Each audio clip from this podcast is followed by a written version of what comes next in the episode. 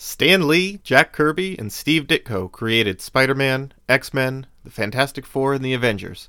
Timeless characters whose stories were retold in the modern day with the creation of the Ultimate Marvel Universe. Join us as we journey through My Ultimate Year.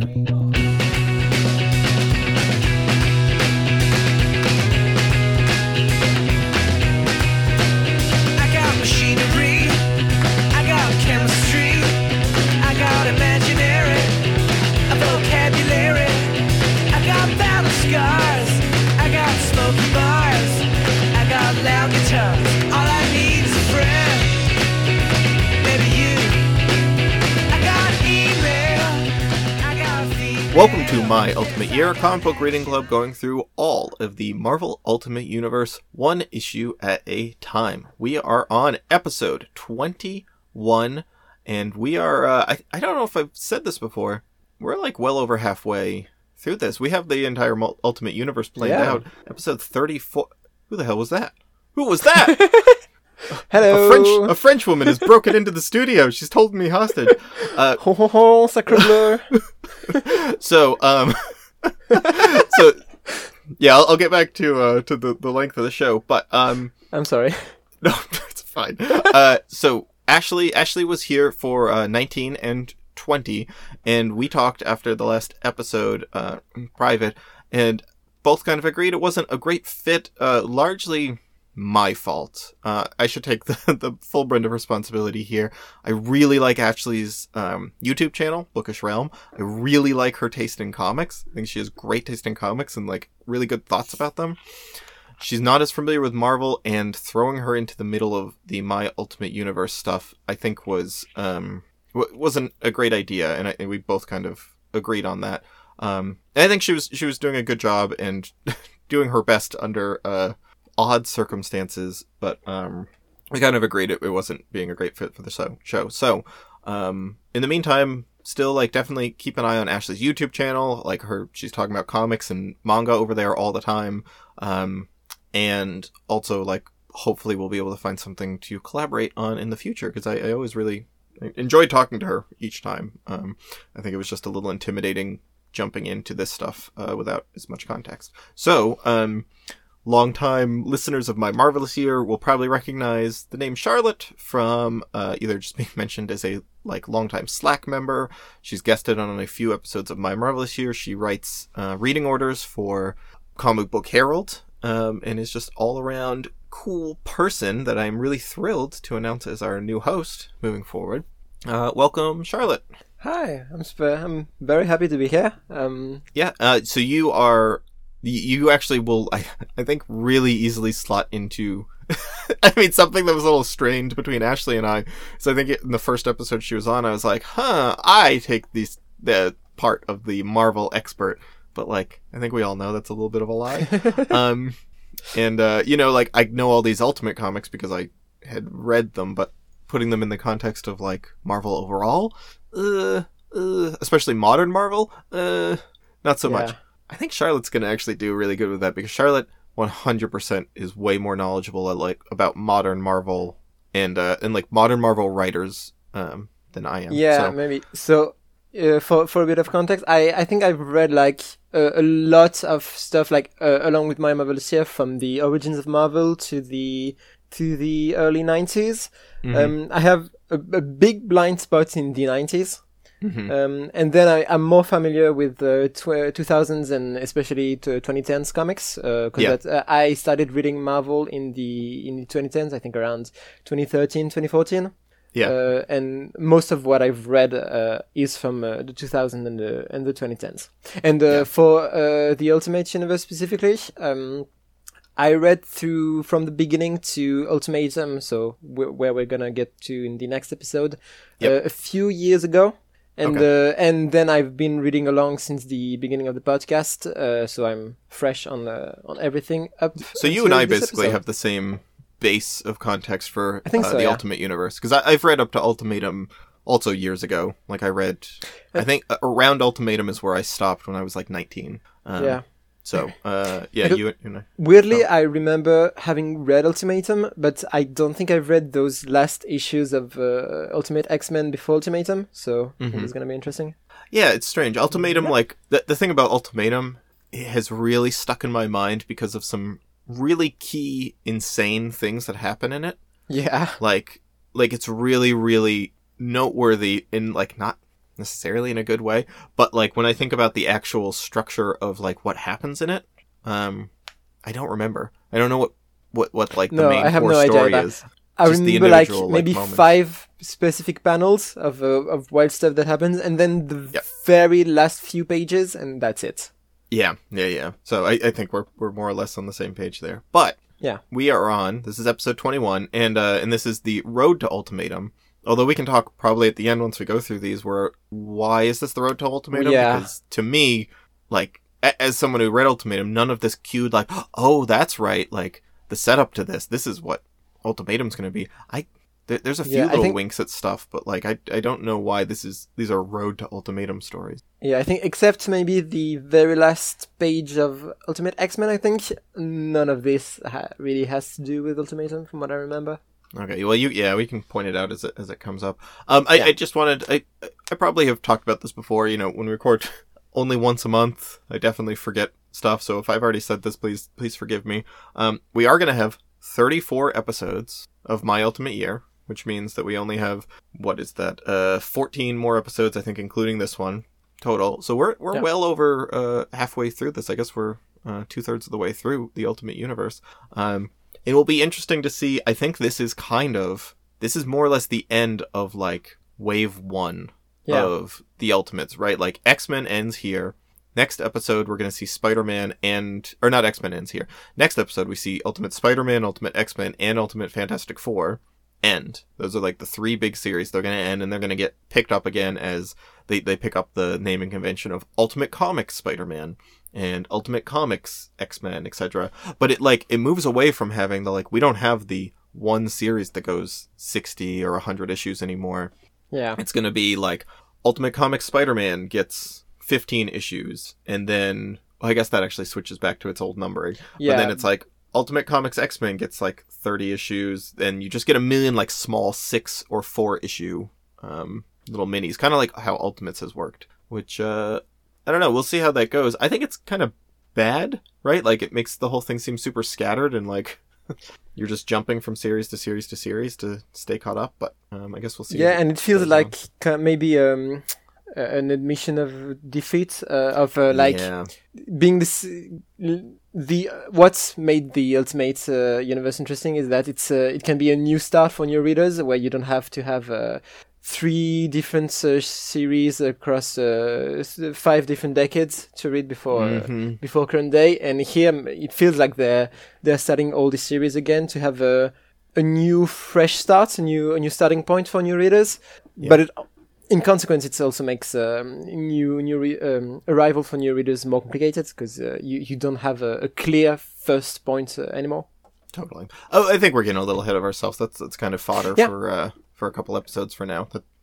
My fault for bringing it up. But, um, okay, so we're gonna start out. We're talking about X Men ninety through ninety seven, Ultimate Origins one through five, and then four annuals: a Hulk, a Captain America, and then two that are like an X Men Fantastic Four and a Fantastic Four X Men. Um, so Yeah. starting with Ultimate X Men, this is the continuation and the end of Robert Kirkman's X Men run here, which is my favorite X Men run by a by a little bit. I, I I liked Mark Millar's quite a bit. You know, like he's frustrating as a writer, but he Yeah. just he has a real like he he can have a real energy and creativity uh to him that I find really engaging, matched with like um Adam Kubert's art I really liked, and um but that has been replaced with Robert Kirkman's style, an, a writer that I'm not as hot on as most people, but I really like this. I think I like his Marvel work. Like this and Marvel Zombies are like two of my favorite things he's done.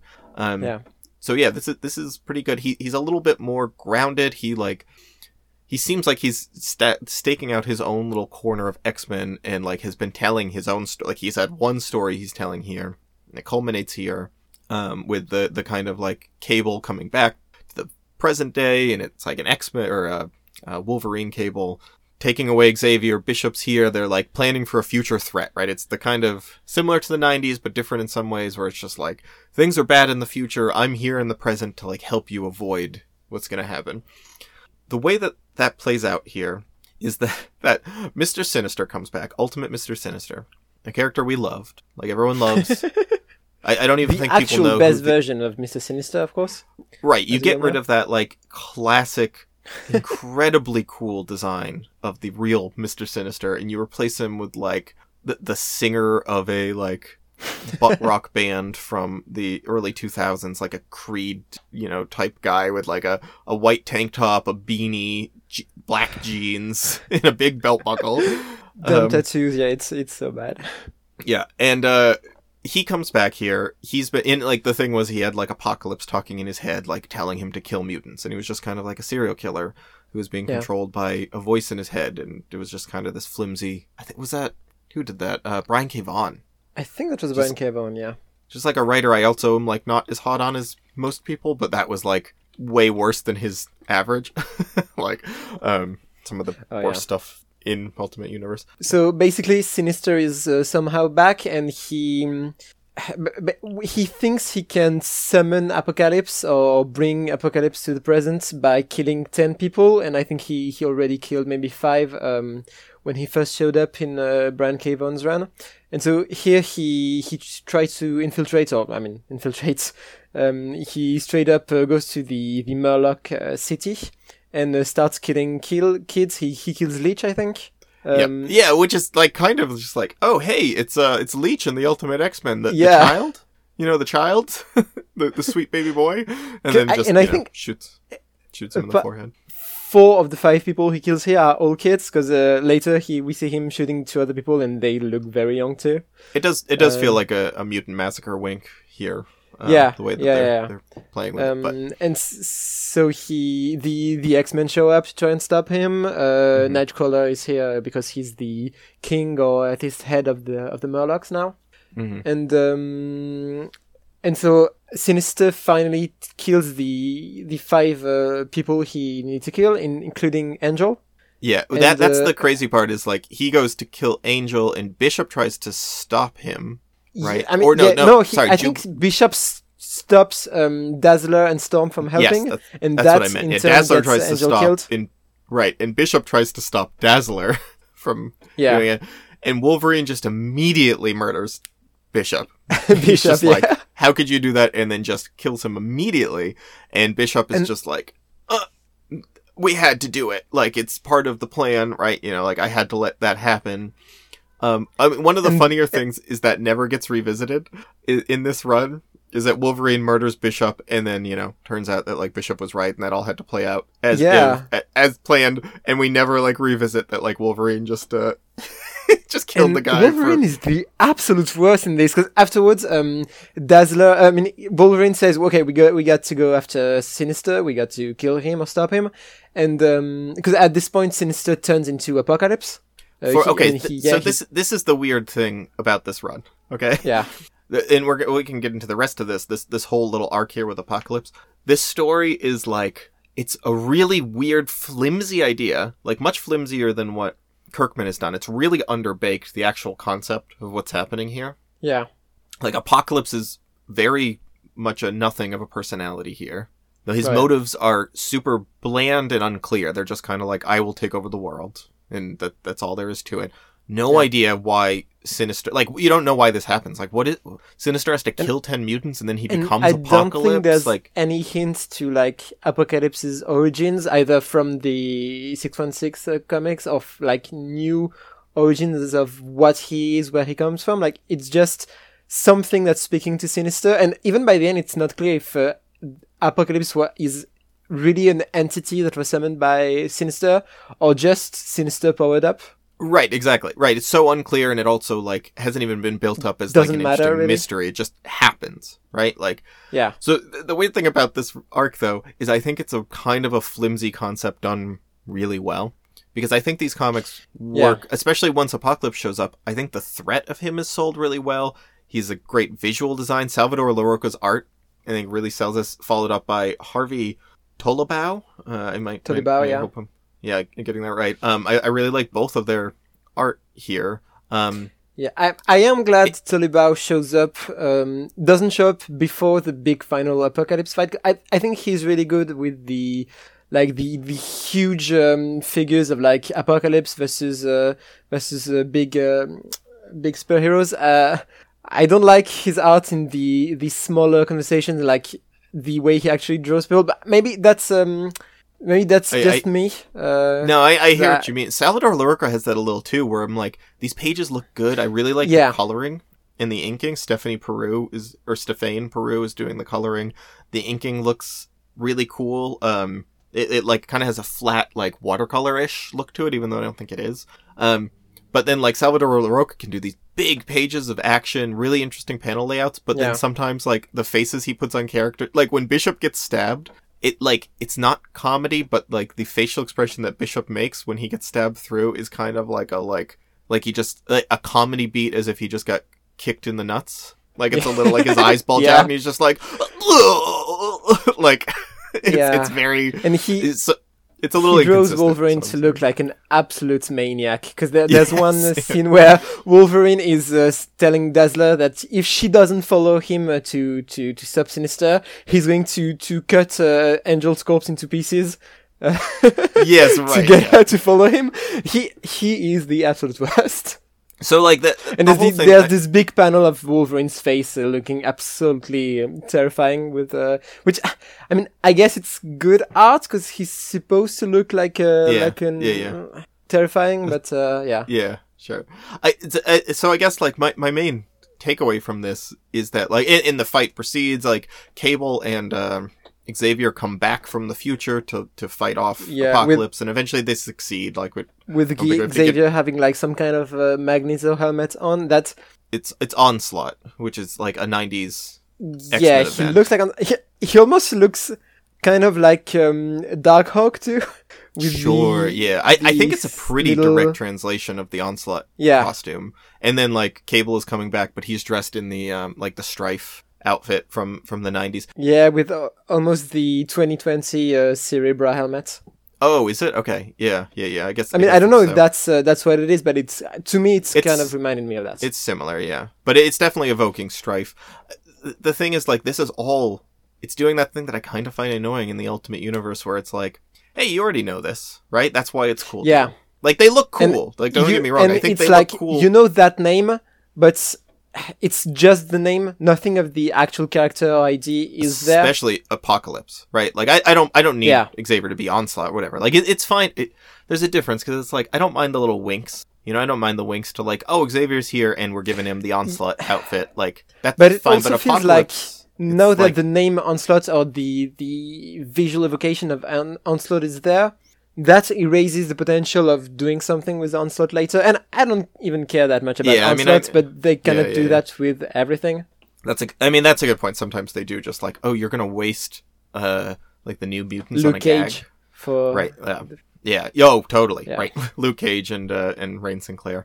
Um, we'll we'll get back to Rahne Sinclair, but Yeah. uh, right. So like, it, it's just that thing that I think is like some of the worst impulses of the Ultimate Universe, which is just like Apocalypse is cool. You think he's cool. He's here too, and we're not actually gonna like flex anything new with him. We're not gonna give you a new interesting version of him. It's kind of just like a watered down version, even if he looks neat and like, and the comic works. That's the part that I, I like want to underline. Like, I think this comic ultimately works and is like, I, I was interested. I think the action sells the like, the threat really well. The stakes are high here. Like, on a formal level, I think this comic functions really well. It's just like on a big conceptual level, I find it a little disappointing. Um, Yeah, and uh, to to talk about something about the final apocalypse fight we didn't say yet. Um, Yeah. That apocalypse, or uh, I mean, I guess it's the power of Sinister because he can do that before he turns to apocalypse. That he can mind control mutants? I think, yeah, yeah, yeah. but it's yeah, it's it, it's it's never explained why or how, or and and I don't even know what it does in the long run. I don't know how the fight would be different if he couldn't. Like I, I don't I don't know why that what that does. I don't know why that's there really. See, I, I don't, I don't mind. Like, say, I, I thought that was fine. Like, that was an interesting foil, and it like gave you know a, a good challenge to the X-Men, right? Like it, it played out in an interesting way. And I don't I don't I guess it really brings need- a, res- a reason to bring in the the Fantastic Four and Spider Man. Right, exactly, because the non-mutants have to help here. Um, I, I, I don't mind, like, it's not even that he's not explained, even though I think the Sinister Apocalypse thing is, like, a little flimsy because it's not explained. Like, I don't need more Yeah. backstory for Apocalypse necessarily. I just, like, he's not, like, you don't get motive. You don't understand who he is. Yeah. And, like, just him being like, I'm strong and want to take over the world is, you know, it's kind of whatever. So it, it is strange. It's kind of, yeah, it, it is a average idea done, I think, pretty well, right? Like, I think Kirkman is, is writing a decent comic, like, you know, on, on a pacing level and the artworks and threat cells. Um, yeah, and then uh, Jean I- Grey comes as the Phoenix. And, I uh, do think it maybe suffers a bit from, and I I don't know how true that is, but it kind of feels like uh, Kirkman had to maybe not rush, but uh, get his ending quick and get everything he wanted to still do in one arc because Ultimatum is coming. Totally. Yeah. I mean, who who knows? You know, Yeah. there's al- And there's if- always editorial stuff that you know is behind the scenes. Yeah, that may or may and- not be. um, if you we can go to the the very end of uh, Ultimate X-Men number f- 94 I think uh, like the end of this, the yeah. the apo- yeah the end of the apocalypse arc where so Professor Xavier is back uh, to Mm-hmm. Yep. the mansion and he in yes, yes. basically, I'm glad you. Jean told him his his dream held mutant um, activism and mut- the mutant cause uh, hun- hundreds of years back and so just even- like that after mutants- Yeah, yeah. Mutants yeah, been- and Phoenix tells that him that, and so by the end, uh, Xavier says, uh, "We're going to change the world now." So basically, we you get that he his dream has changed. His what he wants the X Men to be and to do has changed.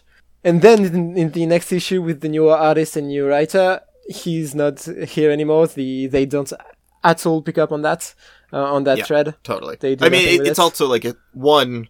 You're like, wait, why is your dream dead, and why do you have a new dream? Because Yeah. that isn't super clear. And then two, it is just like here's a, a twist for like, And listen, And that doesn't gonna- have things are anything- things are about to change. The status quo is about to change, and then it's like, nope, never mind. Like And we got Aaron Xavier just went to the future. He just saw the apocalyptic future of uh, what happens to mutants, and that's not what changes his mind. What changes his mind is Jean Grey uh, talking to him for, for ten seconds.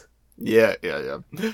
Okay, so I, I, I yeah, I, I like, I generally like this. I've liked Kirkman's arc. I think this is a little Yeah. bit of a weak ending, but like overall, I, I still some of the more enjoyable X Men comics to me. This is the next arc here, which is called Absolute Power. Yeah. It is written by Aron Coleite, drawn by uh, Mark Brooks mostly, but I think he has some help along the way. Um, like Brandon Uh, Peterson comes in. Yeah, Um, this is a weird case. and of Jam- it's- Jamie Med- Jamie Mendoza and Brandon Peterson. Okay, yeah, and Jamie Mendoza is doing like ink inking sometimes here. Um, this is kind of the opposite, where I'm like, I, I read these and I think like, man, like I'm very happy at the big wild swings this is taking, and I think Yeah. like the comics themselves aren't that well put together. It's it's the opposite thing where I think these comics are put together and they're kind of messy, like the formal. I- issues of these comics are a little messier but like Yeah. it's doing the thing that i want in ultimate comics where it's doing big wild stuff that I've never seen in the mainline Marvel. So uh, the, the thrust of this is that there's a new drug, right? It's or maybe not new. It's been around for a while, and it is called Banshee. And it's revealed that Colossus has been on it this whole time. So like we're bringing in this analogy of like drug abuse. I mean, it's not an analogy; it's a direct thing. But you know, it's Yeah. like you know, it's not analogous to any real drug because it takes if you're a normal person and you take it, you get powers. If you're already a powered individual like a mutant, it just like levels up your powers. Right? So Colossus, and I love this touch. I think this is actually really clever. Colossus can turn metal, right? That's his mutant power. Without Yeah. taking this drug, when he turns metal, he just can't move because he's he doesn't get stronger. He just turns into a metal, right? So like, I think that's that's a pretty fun, creative, uh, like twist on Colossus. Yeah, I like that. the The other part of this is that like Alpha Flight comes to uh to grab um North Star Jean Paul Yeah. Boubier. Uh, how, how do you say his last name? It's Boubier. Bobier, Bobier, Jean-Paul Boubier. Bo- Bobier. Bobier, Jean-Paul Bobier. Beaubier. yeah, Bobier. Oh Um, my god, Jean- Jean-Paul Beaubier. Um, it's getting he uh, they they come to grab him because he used to be part of Alpha Flight, and they're like taking him back. Um, Yeah. kind of plays into the killing your gays thing here with like the only good gay Kind couple of. like in Marvel, and then they walk it back, which is good. Because it's not even just the only good gay couple in like the It's Ultimate the only Universe. gay it's, like, couple bar none. to 2008 like how many other like prominent gay couples are there in marvel in like 2008 because they're really Yeah, good i actually really like their relationship i think like Yeah. it's it's built and it's sold well and like the two of them make sense and it's been cute every time seeing them together um okay so the the like, we, we I, like we don't have to go into the specifics but the the thrust is alpha flight Well, shows I up. have some specifics uh, I want to no no we'll get into this i, I want to get the specifics of stuff Yeah, that yeah. happens but like not not the actual plot beat by beat Yeah. I, I just I want to cover it in broad. Alpha Flight shows up, kidnaps him. They all have to go save him. In the on the way there, some X Men are like, "Yeah, let's take the drug Banshee to like be able to beat Alpha Flight because Alpha Flight kicks their ass." A lot of them are against it. That sets up the main. There's like the main argument here is that some of the X Men are like Banshee, like this is the worst thing I've ever heard of, and I will fight you to the death if you are a Banshee user. We can't trust Colossus for doing that. And it, yeah, I mean, that, there's it- almost a witch hunt for finding anyone that's using Banshee on, on the X Men. and it's weird. It's it's a weird thing where it's like you didn't know this existed two minutes ago, and now you are the biggest anti-Banshee advocate. Eh, You know, like it is part of your core identity that you hate anyone who takes Banshee, and it's not even the thing is the comic hasn't even sold why it's bad, right? Like Yeah. the comic doesn't really And- est- like it has a throwaway line about like you know people like tweaking out on it and that's like about it like there's just one line that just like it really relies you on like the the reader also just being like well drugs are bad like we all know this it's part of my my core belief system that drugs yeah, are bad it's so we know it's addictive, but apart from that, it just gives you power. That gives you powers. There's no yeah. Apart from being addict- addictive, there doesn't seem to be some big uh, yeah it's not like you you die from yeah. you know like take you know you don't it's not talking about overdosing easily or how you tweak out and you know lose control or whatever. It's it's just it's very flimsy and it's weirdly like the core concept of this comic is uh is being pro or anti banshee um yeah. okay so the the two fun things that i think this comic does. Some of the x-men take banshee and we get to see their bansheed forms. We, we can talk about this specifically. And then alpha flight shows up and who alpha flight is is astounding i love it. yeah. um. Okay. What you? Why don't you talk about? You, you pick one and you talk about. Uh, is this what Okay, you wanted so to talk about? the- So Colossus um, is, I mean, basically um, uh, goes um, splits out from the from the X Men, and he brings with him. Okay, so there's BDSM Nightcrawler, Yeah. there's mhm. Metal Rogue, which is like very um, cool. Very. She's there's just got Colossus skin, right? Spider Shoulders Dazzler, Uh huh. Which is fun. Good, and look. Eagle Angel, who somehow That's the one How that is I- how is he still alive? Oh, I Because he love needs to kill one. him. This is the thing where I like I turn that page on the final page. It shows all the like the Yeah. X Men with their Banshee powers, and I was like, "This is what I wanted. I want like this is what I want from the Ultimate Universe. I want Ultimate Angel to turn into uh, an entire man eagle, right? like eagle's head, full on wi- incredible. I love it so much. This is like this is the kind of wild stuff where I'm like, you have you can do whatever you want, right? Like you don't have to worry about quote unquote ruining these characters like you would in 616 like do weird Yeah. stuff like turn him into a legit eagle man ah it's it's crazy how uh, how squeamish they are about this stuff I guess, yeah. I, I guess I like the the idea and the the vi- visual stuff. I get to uh, uh, they do with that. What I at no point the why is Dazzler joining Colossus t- team? Why is Eagle? Why is Rogue? Like I I don't know why Oh, these characters are making the uh, choice they they are. yeah i mean that, that's the thing that's why i'm saying like i think these comics take the swings that i want Yeah, ultimate comics to take i also i think they're kind of flimsy comics like the writing Yeah. here is pretty bad there's like there's some really bad one liner there was um there's like like Wolverine at hits on Liz Allen. on who On Liz Liz Allen, who's a teenager. oh liz allen yeah yeah okay you s- yeah, I said it. I said it Liz- the, the biggest.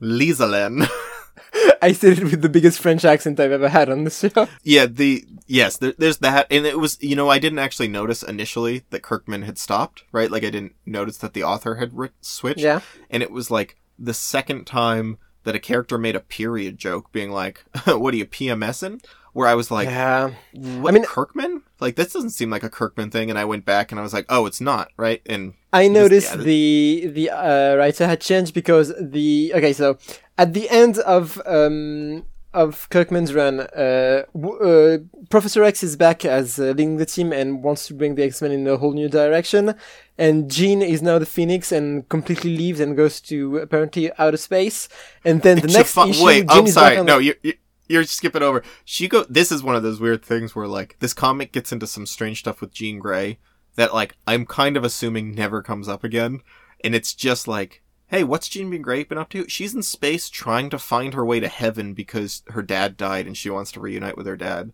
And it's like, but that's like that's a flashback from what happened after she left uh, the team at the end of Kirkman's run. But at the very beginning of um, of Co- run, she's just back on the team without any explanation. yeah, playing playing baseball, right? yeah, They're doing the baseball. yeah, yeah. She she meets a Silver Surfer, um, surrounded by who's guarding a place that she she describes as heaven. Like, yeah, th- and it like I'm looking it up right now. It never comes up again. It like I mean, it's yeah. so weird. Like what a strange little thing to throw in here. Yeah, it's very odd. yeah. Yikes. Okay, so the other thing I want to get into because like besides that, like I, I don't think this adds much. Like I, I I don't think this is a great story overall. I just like the weirdness of it of being like let's do some strange stuff. Alpha Flight shows up, which like one I was just over the moon about because I was like, hell yes, Alpha Flight finally.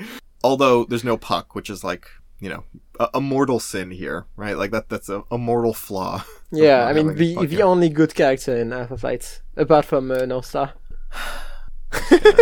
I thought I thought this was gonna work out, Charlotte. The I know, just but I because was- I, I wrote the Alpha Flight uh, reading order for Comic Book Herald, check it out. Uh, doesn't mean I I'm a big you wrote the fan. Alpha Flight reading order, and if you open the page, it just says "don't." yep, Um, that's the only reason why Dave published it. I, actually, I have a I have a question for you. Um, Yeah. The only Alpha Flight I've read is John Byrne's run, and then like Yeah. a random issue here or there. Is there any other Alpha? Is there any other Alpha Flight worth reading? Uh, they show up in Al Ewing's Immortal Hulk, and Immortal Hulk. Yeah, I mean, like they're in other comics, but like, is there? Yeah, like I like them in Immortal Hulk.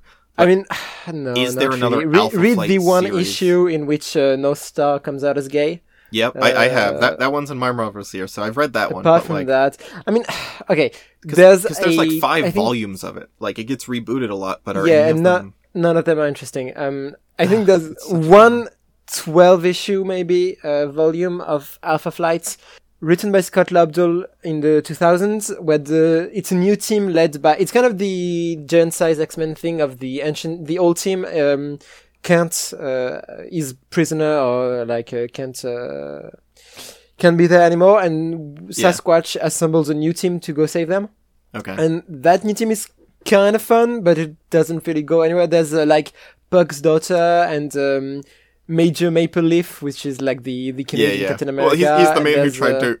Major Maple Leaf's the man No, who tried to cr- crush that so uh, he's baby with the- his both fists. I think he's the nephew or the the grandson of that guy. I- I- Yeah, I figured. I, think I that never- miniseries is kind of fun, but apart from that, yeah, no. uh, I mean, the, the what Alpha Flight becomes in the 2010s is kind of interesting, but they don't have their they don't have Their own an- series. You know what? their own Like, series, yeah. I, I know you actually kind of agree with me on this, but like the MCU has done more. Like they, they have they've done good Mm. jobs with less good material than Alpha Flight has. Right, so like No, they have I- they have I- reinvigorated. And I genuinely in it. think that whenever they do Wolverine in like seven years, or I genuinely Yeah, think that they might be a part of like Wolverine's backstory or stuff like that. It's not. a I don't idea. expect them to get their own movie or even TV show, but uh, I mean, the Guardians of the yeah, Galaxy, maybe a right? Like, who know who knew where, who they were, but they're- and now they are like one of the biggest, you know, like Marvel properties. So I'm holding. yeah, but they they still had um, like uh, Annihilation, and they, they had good runs of comics uh, in recent years, um, which is more than can you say about yeah, Alpha Flight. yeah, Alpha Flight is not. All right, so uh, Alpha Flight shows up, and I just want to kind of go over who some of these people are because I think this is a really fun Yeah. way of like playing with them, even if it literally is like stunt casting. They don't do much with this. It's really They just didn't do like, anything with this. the fun of being like, yeah, they, they don't. They're they're not a big deal here. But like Sasquatch is here. It looks like Sasquatch, and then later they're like, "You need to stop taking Banshee. I haven't even seen you in your human form in forever." And Sasquatch depowers into Rahne Sinclair, which like Yeah. I think we've even seen Rahne Sinclair. So this is just like if uh Yeah, we've seen know, her. T- I think um, we've seen her in the circus show, uh, like yeah she was in 50 that, issues ago, yeah. and then she was part of the Strife, or I don't know, it was, I don't know if it was Strife, but the in Kirkman's run when um, that one guy was uh, using mutant activism for his own gain. I, was it Strife? I can't remember. I I know what you're talking about, but also you're Yeah, being a nerd that you know this stuff. And, I know. Um, yeah, I I love that. Like she's Sasquatch. Um, Jubilee is just here. It's just Jubilee. That's a really funny. Yeah. Oh, and- is that like So what's interesting about usually they're the Canadian super team, but here they're supposed to be sort of an international super team, which Yep. then kind of makes more sense why Sunfire, the, the Japanese uh, fire mutant, is here. yeah, but it's not. The, it's Shiro Yoshida, which is not the. uh That's not the regular Oh, is it? Sunfire? right? Is it? I think. Oh, okay. Who is Shiro Oh, it Yoshida? is. No, it is. It is. Yeah, it, it is. totally is. Yeah, yeah. Um, and then Moonstar or Da- uh, Snowbird is Dani Moonstar. Is Dani Moonstar? Um, Shaman is John Proudstar, which is a fun like Yeah. little wink there. And then Aurora is just Aurora. Um, I think that's all of them. Yeah, Mm. and we don't actually find out who Vindicator is here. and so I'm not they're supposed to be like he's supposed to have some kind of secret or something. He and I don't does. think It's like ever his revealed secret. what it is. It's not. And I, I've actually seen who it is, but we'll find out in Ultimatum. Um, Okay. But it's not revealed here. So yeah, like It's again, actually I- I- Captain I like- America in a in a mask.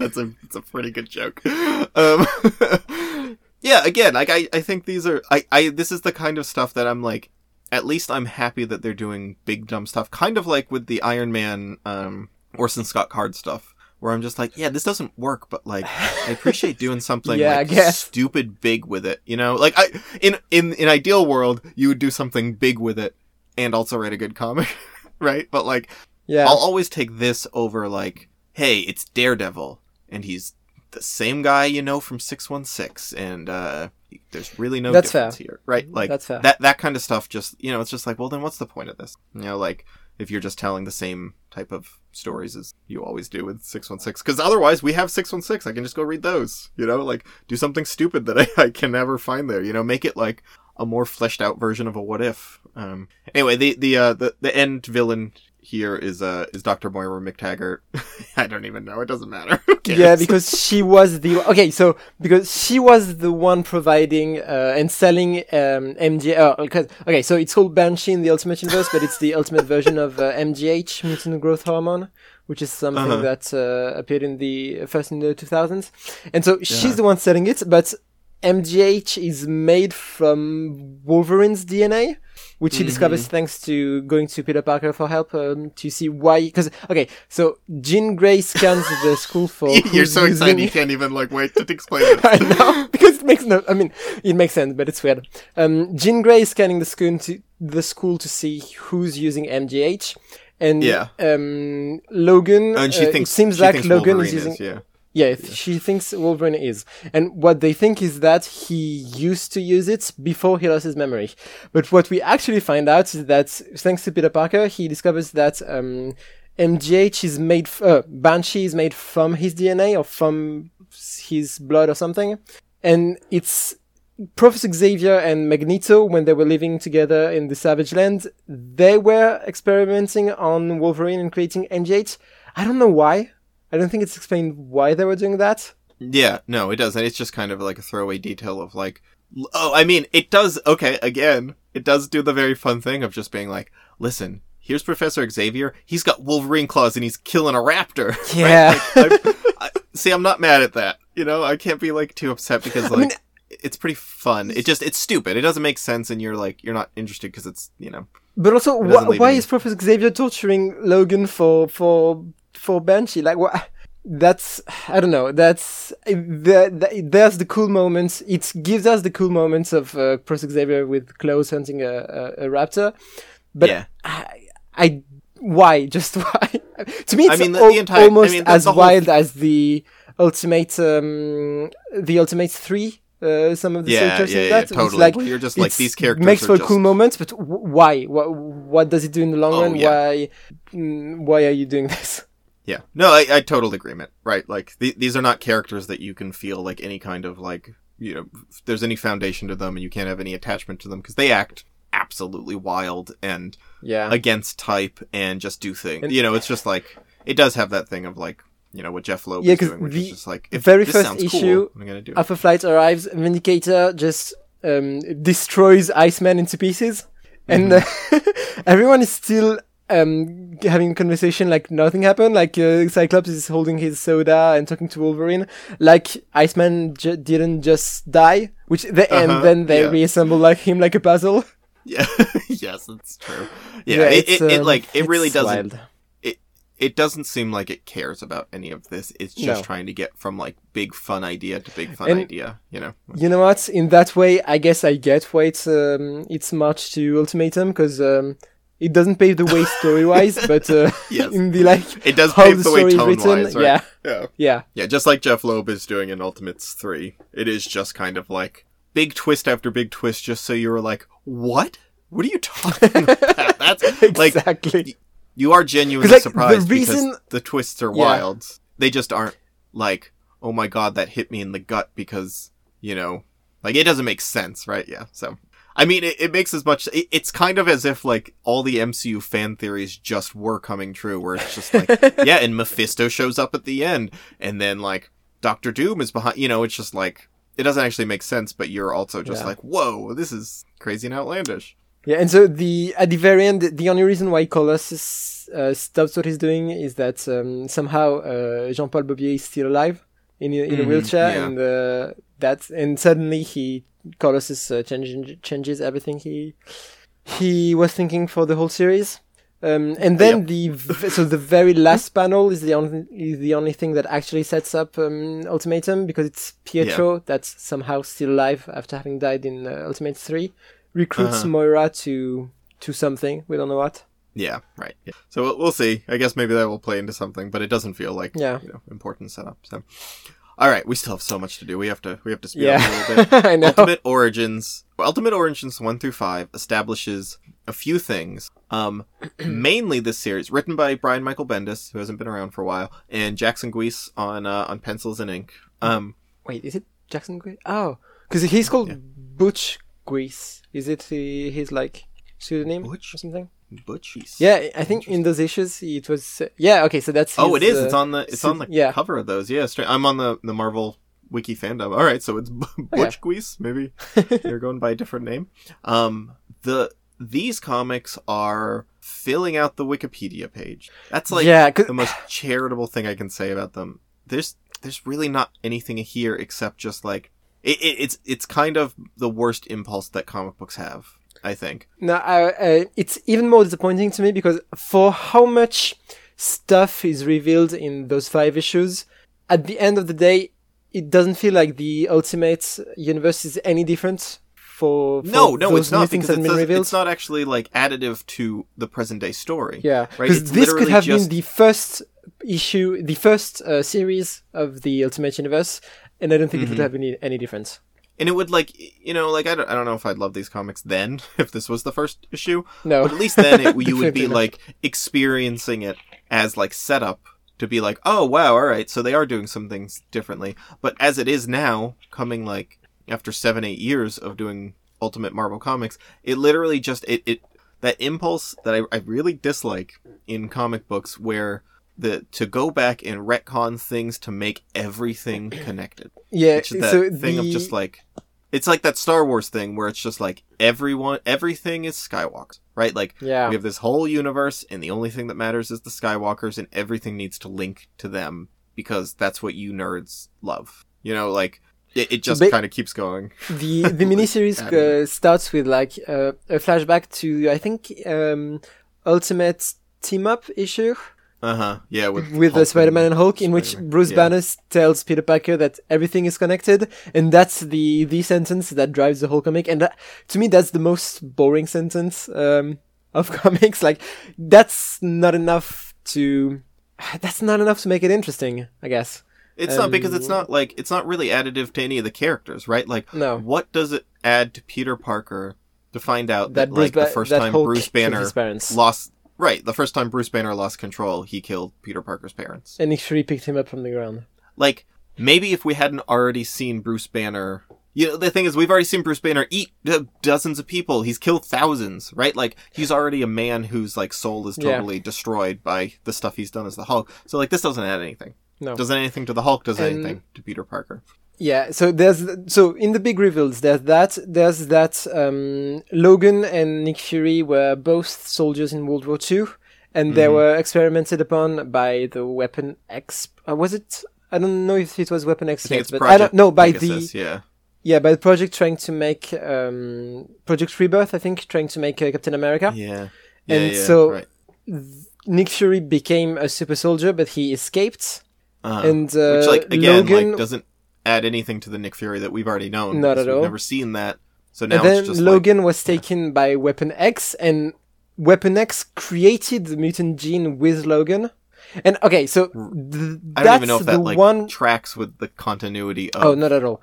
But Marvel. I think that's the Ultimate one Universe. reveal where I could say mm, they do one interesting thing with it, which is that they mm, follow that reveal with pages of Magneto saying that he he's kind of some kind of messiah chosen by God uh, to to lead um, the the mutants. Like the mutants are mutants are a sacred race or something, and the fact that that's immediately undercut by the reveal that um, mutants were made in a lab by Weapon X Mhm.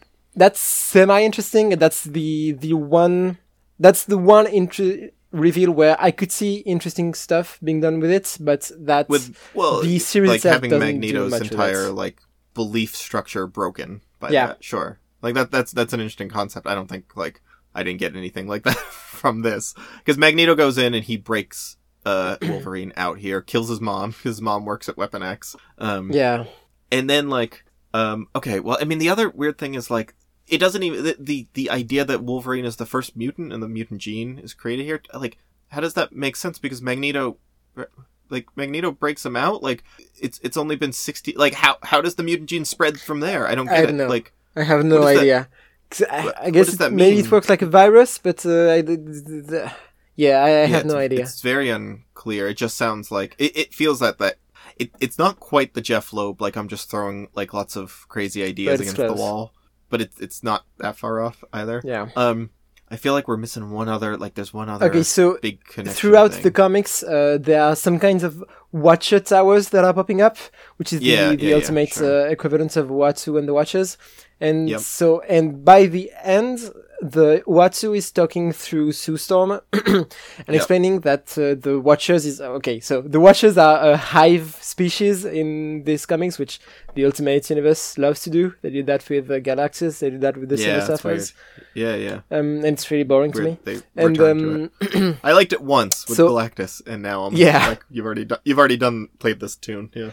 And so Uatu is explaining that uh, the the Watchers are um, observing, have been observing them, and now that they're reaching the a new age of superpowers, uh, they are going to choose one herald to to guide the uh, man- I mankind I lost to the age my of superheroes. mind.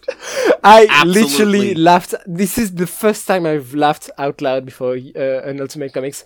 So the her- the herald the Watchers chose is Rick Jones. Just like I, I flipped out. It's why are people so obsessed with this guy? Like the thing and is, it's, like, I it's the first why, time like- he's shown up in the Ultimate Universe. Like he's no I- I one. He's literally no one. yeah, it's literally just like the watch. It's not a big like, reveal. Finally, we have chosen our herald, and then they all vanish. And then you go to the next page, and there's just some dweebus like picking his nose, and his mom in the background okay, is just so- like, "Rick Jones, get in here." So I, I, I had actually thought about Rick Jones earlier in that comics before in, in that comic before the end reveal because Uh. um so in the Bruce Banner origin story the Hulk origin story Hank Pym is a teenager and he's the he's a teenager that that is there um during the first Hulk transformation so I was thinking like as if Hank Pym Hank Pym isn't enough the worst yet he has to be Uh-huh. the ultimate version of Rick Jones too but no there's an actual ultimate Rick Jones that the Yeah. that is oh, the that's herald yeah, of the that's Watchers true. yeah. Oh yeah, just just Yeah. wild. it's just like I understand why because Rick Rick Jones is the teenage stand-in, right? He's the, Yeah. the point of view character that like Stan Lee thought was like really important in the '60s to be like for teenagers to glom onto and be like, "That's me. I could hang out with Captain America." But there's You know, so same as, many like- similar choices that could have been more interesting. Like take Ben Urich, or um, what's the name of the the journalist from Marvels? Uh, I don't I don't know. I haven't read that in a long time. Okay, But yeah, like I, know what you mean. I mean, like if you want to do know? a Herald, also you could just make the Herald like whatever. It doesn't. I, I don't even want to say who I thought would be a cooler Herald because literally any it doesn't matter. 'cause there's no anyone, context for, yeah. yeah, you don't have context for what that even means. It's just like some. Stiltsman, Some- g- take Stiltsman as the as the. I mean, that the would be herald. kind of funny. that would That would be be funny. Yeah, I mean, the, even if it's not Rick Jones and I like am not mad about that, it's just literally like a bunch of rocks showed up and then they said we need a herald and then they Yeah. say this man is our herald and then we're like, uh, what does okay. that do? Why? Why? How? Why? yeah, I, I, it's a lot of relying on Yeah. like you are interested in this. I insist. you know, like I'm not giving, I'm, I'm not telling you like I'm not giving you interesting things to be interested in. You're just a Marvel nerd, so you want to know what comes next. Like even if there's not, you know, something here to hook you into it. No. It- it- the the point with the the Rick Jones thing is like in the '60s, it was like I you know I, I don't think I think it's a silly thing to do, but like it's never appealed to me to be like there's a teenager in the group. I'm a teenager. I like this. You know, like I, th- I think that impulse is kind of uh kind of weak, but like yeah, and and then I can kind of understand why maybe in the '80s writers who grew up reading Rick Jones were like, well, I still want to you know work with Rick Jones. Like Peter David puts him in stuff all the time, but this is 2008. like, why are people into Rick Jones now? Like, because why they're are we returning to Peter David Rick? Jones, maybe. I, I guess I don't, I don't I don't know.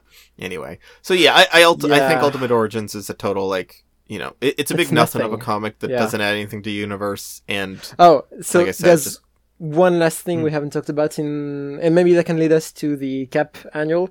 It's that Uh-huh. T'Challa is held by in the Weapon X program, and is f- Mm-hmm. freed, quote unquote, by Nick Fury at the end.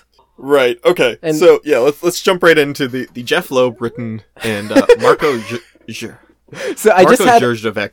watching, uh, uh, reading the the cover, seeing the cover of the Ultimate Cap annual. I I had a flashback to you saying in the last episode of um, Ultimate uh, My Ultimate Year, saying that um, it's it's almost better that Steve Rogers is this version of Black Panther because you don't want to know what Jeph Yes, Loeb right. will do with T'Challa. Yeah, like is it better that Jeph Loeb didn't actually try to write T'Challa because the version we'd get would be so like horrifying? Because Jeph Jeph Loeb is you know, it's shit asterisk every time a- Jeph Loeb comes on screen. Yeah, you know, like n- noted, uh, you know, professional racist in the way that he has formed, Yeah. like i when he's in charge of the Marvel TV division. You know, just like lots of examples of this. So, like, is it better that he's not doing this? Well, we get to find out because penciled inks and colored by uh, Marco Jurjevec. Jur Jurjevec. Jurjevich? Jurjevich, you're right. Um, I just want to point that out because I really like the art here. I think the art is Yeah. really standout um, by Jurjevec, Jurjevich here. Djokovic? Um, and that's the redeeming factor. So I just want to point out what I think works here is I think his art is very good. especially in the few the first few pages. And is it he, does he do the first few pages? yeah, as far as I Okay. Oh, uh, no, it's um.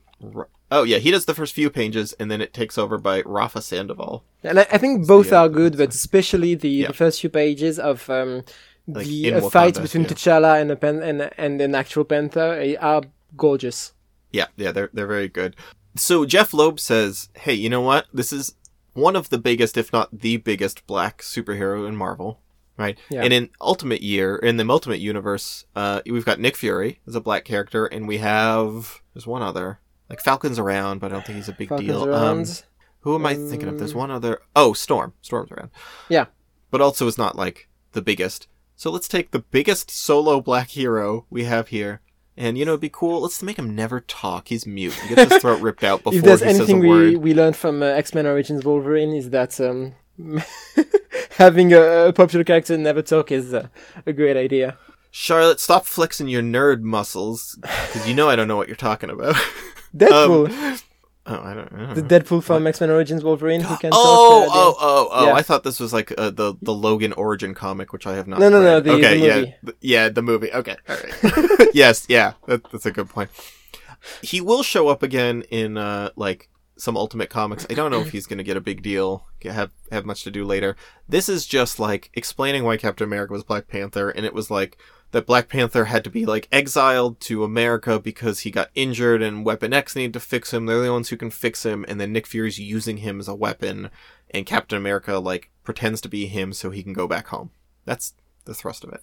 Yeah. It's just it's nothing. It, there's nothing nothing here. It's a total waste of like, hey, you know what's really cool about Black Panther? Wakanda. Like Wakanda's a really interesting place to play around in. There's a lot to do with this. Nah, let's make him like a mute subordinate of Captain America. Just yeah. Let's replace. Wakanda by Weapon X, because that's so much cooler than than Wakanda, right? yeah, and what we get of Wakanda is, you know, very little. Like not- you barely get to and see the place. Y- you know what? I was kind of excited in the because in the first few pages you got M'Baku, who in this universe is the mm-hmm. brother of T'Challa, and. Yeah, there's yeah, some yeah. maybe could be interesting stuff with um, uh, T'Chaka having apparently to him M'Baku is his favorite son, but uh, I mean, if that's the issue continued with in Wakanda with T'Chaka and M'Baku, that would be super interesting. But in- instead, it's a, I mean, it's an Ultimate Captain America issue, and it's um, it's Captain America is the main character uh, throughout all of it. And Yeah, it's- it's- T'Challa, it's T'Challa nothing. is not even a character in this. I mean, he he's a name, but he He- I mean, he doesn't speak. That's the point. Like you don't get it. Yeah. yeah. No, it's I mean, it's, not- it's a wild like, like you could have a character that doesn't speak, but that still acts and like does stuff that's uh, that's important. Mm-hmm. totally. Here, like Or he's narrate. he's only head. there to to have Captain America do something. Yeah, yeah, totally. He's he's not. Act- I mean, this is literally the Captain America annual, even though it is Yeah. mostly about Black Panther, um, but not actually. So yeah, adds nothing to Black Panther. Total waste. Uh, if you did the Ultimate Universe now, Black Panther would have to be like one of the core pillars because Absolutely. it, it I mean, it, a incredible character that like you know with, with this great setting and everything. So Yeah. um, Ultimate Hulk Annual Number One, also written by Jeph Loeb and uh, art by Ed McGuinness and uh, Marco Djurdjevic. again. Uh, is odd. A comic. Um, it, yeah, it is technically a comic. You can read it. Um, it's it's bad. as it's so if bad. the the thing is like the the conceit of this is there's a um a Squadron Supreme member called Zarda who's like worshipped as a god on her own planet. She came here. I actually cut the Squadron Supreme issues from the uh, the list because they are Yeah. like technically not they, like they connect to the Ultimate Universe, Didn't but they're not really. And I think she came after the end of Ultimate Power, right? Yeah, something like she was in that, which is also you know a disaster. Anyway, I, I don't think they're essential. Um, you know, go check them out if you're interested. But Zarda's here, and the the point is she's this strong, superhuman, like haughty goddess of uh haughty a u g h t, not um goddess who like Captain America tells to like go hang out in America's heartland, meet the salt of the earth people, and you know learn what like people really are like. Um, instead of her being like so commanding over humans. She goes, Hulk's trying to like get into a diner without pants on, you know, and uh gets into a fight and then at the end they have sex because they're both strong and they respect each other or something. It's it's dumb. It- It's stupid. It's it's so dumb. you know what the thing is like I read this whole comic and I'm like, you know, it, it's not like I'm above like dick jokes and I'm above like funny sex comedy stuff, right? Like I can be sold on So a kind of an immature. it's not funny. It, it's very Yeah. like the joke is what if Hulk uh, had a dick and we were talking about how it was out. Like what if Hulk had sex with a normal woman? Like those are the jokes. That's it's straight down the middle. That's about Yeah. as deep as it goes because you know like picture Zdarsky doing something like this, right? Like Yeah. even the same exact content, you know, it could be done. It could be clever, right? Like there could be a joke here besides like, hey, you're 14 and you think that like sex is funny and talking about like how a man is nude and shouldn't be nude is funny, right? Like that's it. That's the so whatever. That, there's not even anything to talk about. I liked that the Wrecking Crew is here because I think it, the Wrecking Crew is fun. That's that's about the extent of this. Jeph Yeah. Loeb is uh. Jeph Jeph Loeb was about 50 himself. years old when he was when he wrote this. Um, Yeah, yeah, yeah, yeah. she's There's baffling. no excuse. um, yeah. Yeah. So, uh, he was literally, he was exactly 50. Yeah, can you imagine? He was 50 years old. Can you imagine st- being 50 and still just being like, Yeah, it's it's a f- so the it's a 50 year old straight white guy writing like he the only two characteristics of Power Princess in this is that she's um she's high and mighty and she's horny for Hulk. That's her Yeah. that's her only two things in these comics. I mean, to be fair, uh, Jeph Loeb's bad about writing literally every character. you know, know, like I it's not just. It, no, I mean, there's definitely like it's definitely gonna be sexist and racist as we've seen, but uh, I I don't think there's any character that I'm like, well, at least at least his Captain America has some nuance. You know, like there's nothing to this. Anyway, all right. So finally, uh, last. You okay, here's the thing. Every comic we've talked about has been like maybe they're stupid, but none of them have been like an absolute chore to read. To me, like those last two Jeph Loeb ones are very dumb, but like he knows at least how to.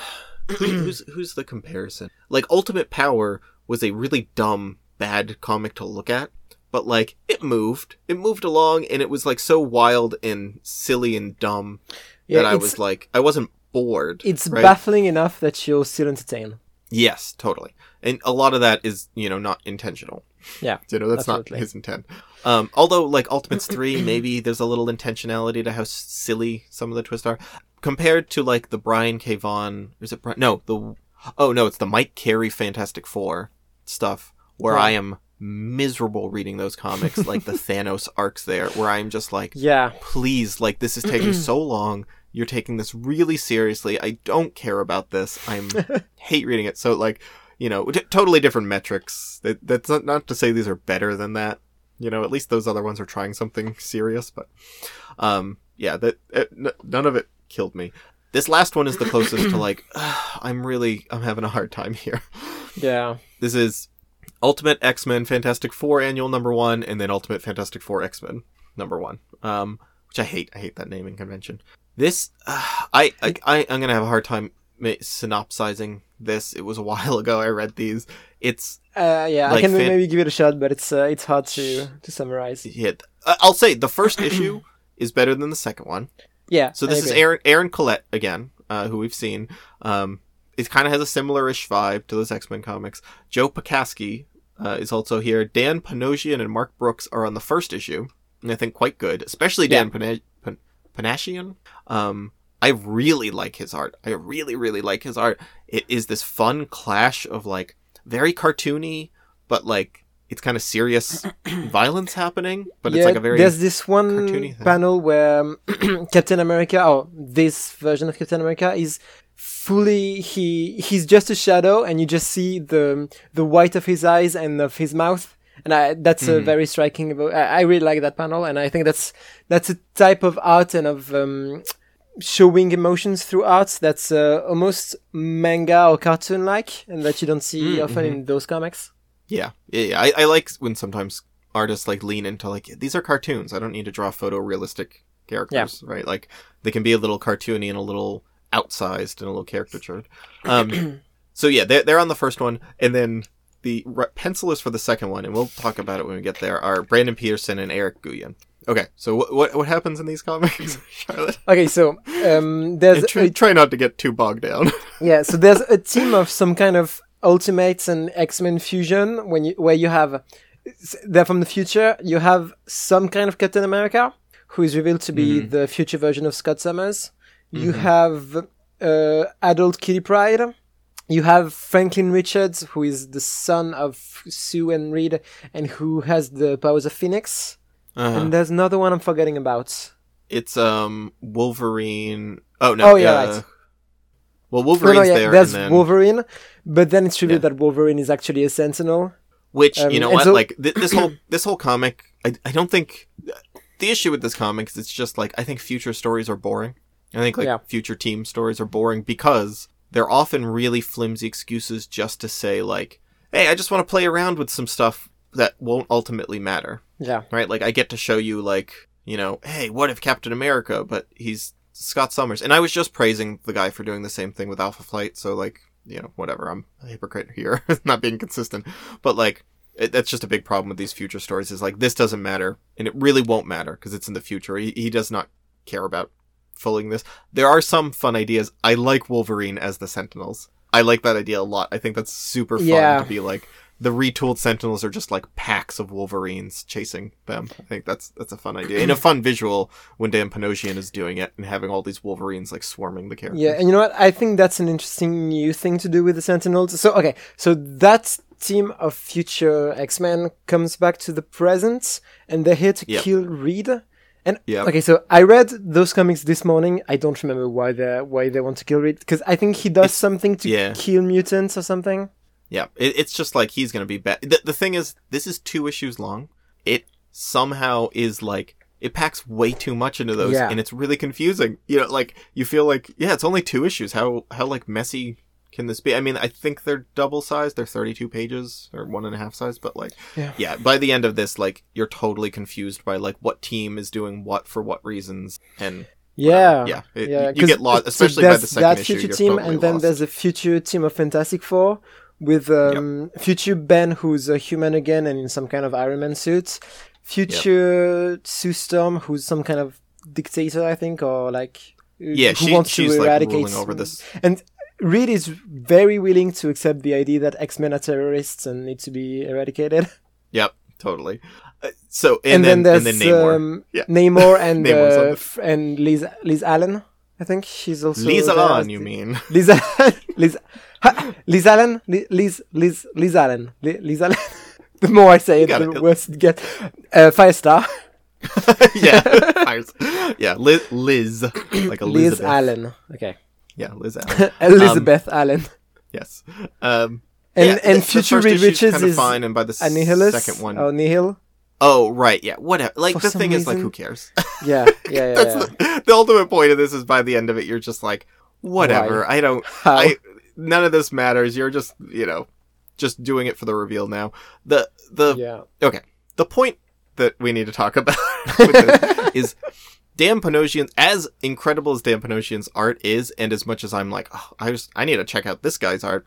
Eric Nguyen on the second issue is some of the wildest, worst art I have ever seen in my life. And to be fair to him, it to be fair to him and Brandon Peterson, I've seen Brandon Peterson's work in the '90s. It's quite good. I've Yeah. I looked up Eric Nguyen's other work, and it, it's good, right? Like I don't think he's a bad artist. I think in these comics, for whatever reason, like maybe Yeah. he was rushed and he did not have time. It has some of the most bonkers artwork I've ever seen. And the thing is, it comes from both of them, right? It is not just that Yeah. Eric Guyan does a bad job and Peterson doesn't. Both of them do stuff where I'm just like, this is some of the wildest stuff I've seen. So like, um, Nguyen is doing this weird thing, these like hyper realistic faces that are like half photo that I, it's, it's really hard to describe. Um, like, I don't know. Do you, do you have a way of talking about it? like, Uh, it's yeah, it's very hard to describe. Um, and the cap- I'm trying to pull it out to to have it before my eyes to describe. That that yeah, Um, the Brandon Peterson is a little easier for me because what he's doing, the, thing that's wrong about his drawings is that the characters' faces are doing different things than what the artwork or the the writing is suggesting. Right, so like Yeah. at the end of this, Reed Richards, the last page, Reed Richards and Sue Storm are reconciling and uh and talking about like we're gonna have a long future together. And Sue Storm's like, "You look kind of hot with a beard, so I hope you're right." And then she leaves the room, and Reed Richards pulls something out of a drawer. It's a wedding ring, and he goes, "I know I am." And his face is 100% suggesting that he's gonna strangle her to death. like his face is the the look on his face is like someone He him saying like- something sinister, like "Yes, we he will looks have like Loki in the 60s and 70s. Like he he looks like an absolute supervillain. It's it's horrible. But I don't like. I don't think that's what's No, not at all. I I think it's trying to be like he's sweet and being like, and I'm gonna ask you to marry me someday. Ah, but like it looks like he's just like, and I will murder you on our wedding night, right? it's it's nuts. And then it, it's so jarring because um Eric Nguyen's art is like it's kind of like Greg Landish. Like he looks like he's. It looks like he's uh, Yeah. tracing real faces. It but looks also, like like, he's real faces. tracing Greg Land's art that's already tracing porn faces. yeah, right. It's like it's like you're playing like telephone with like photos Yeah. of people's faces, but you so like it just slowly morphs over and over again into being There's also- really uncanny. Almost a bit of um uh, what's his name? The artist that did the Inhumans uh, annual issue. Paul, or uh, Jae Lee. Yeah, I think that there's some panels in which uh, uh, Reed or Sue kind of look like they're being drawn by J- Jae Lee, but Yeah, yeah, a- totally. a, know- parody of Jae Lee. It's a Yeah, th- like there's the- the this worst one issue Lee. where Namor is as large as his. his. I'm looking at it right now. Namor's standing in the back, and like, and he's just like tw- twice as You know wide as any He- other man. He looks like the Rob Liefeld Captain America cover. and like, and it's just balding and like, stra- it's, yeah. who knows? Who There's knows some panels where um, Reed is um, looking to the side, like we see his profile, but his hairline is looks like he's facing the camera. it's yeah, So- it's baffling. to to be fair, like I, I feel like we're being really mean, but this is really bad, and I feel better knowing that like seeing Nguyen's art is not consistently this bad. And also to be fair to Peterson, I think actually the rest of this issue looks fine. He just has that one Yeah. shockingly bad panel at the end. Besides that, it's all pretty stock standard. And you know what? Uh, even for no- Okay. no- what uh, Nguyen does, I think his um, uh, negative zone creatures are pretty cool. mm-hmm. Uh, uh, his uh, version yeah, of Nihil, that. yeah, Nihilus, yeah. Yeah, n- uh, his Nihil, the Nihil helmets and wings look pretty cool usually, Oh yeah. except Yeah, yeah, when sure. he's more human. Like when he's just standing, he looks weird. But when he's like uh, Yes, in I the what you- sky flying, where it's he's more monstery, creaturey, he looks more cool. Uh, it's kind of like, uh, I mean, Greg Land has that thing too, where it's just like, well, as That's long as you're not yeah. looking at his human faces, you know, like he draws a cool zombie, he draws a cool dinosaur, right? Like he can do other stuff, he can do poses okay. It's just the uh, The he's drawing normal human faces. Yeah. Uh, anyway, all right. Well, I, th- I think that's gonna do it for this. Uh, this was quite a whirlwind tour of uh, lots of different comics here. Um, this was this was a lot of fun to, to chat about. Yeah. So thank you. Charlotte. Uh, thank you for being on the show, and uh, Thanks I, won't, I won't thank you every time. From now on, I will take you for granted. But for this first for this first episode, thank you for coming on. Um, if you like my ultimate year, uh, go leave us a review on Apple Podcasts. Go tell me on Apple Podcasts how excited you are for Charlotte taking over. Uh, I we, we want to boost to boost Charlotte's appearance on the show because I think it's very exciting. Thank you. Um, if you want to support us, also you could go to patreon.com slash my marvelous year. If you are listening to this show on our public feed, you have six episodes that are waiting there for you. Uh, six episodes ahead are sitting on there for early access. Um, as well as bonus episodes of my mul- my ultimate My year. Ultimate keep- I- Break Yep, uh, that's where we, Dave and I, sit around and drink malted milkshakes, and that's it. We don't even talk. You just uh, it's like ASMR for milk milkshake milkshake boys.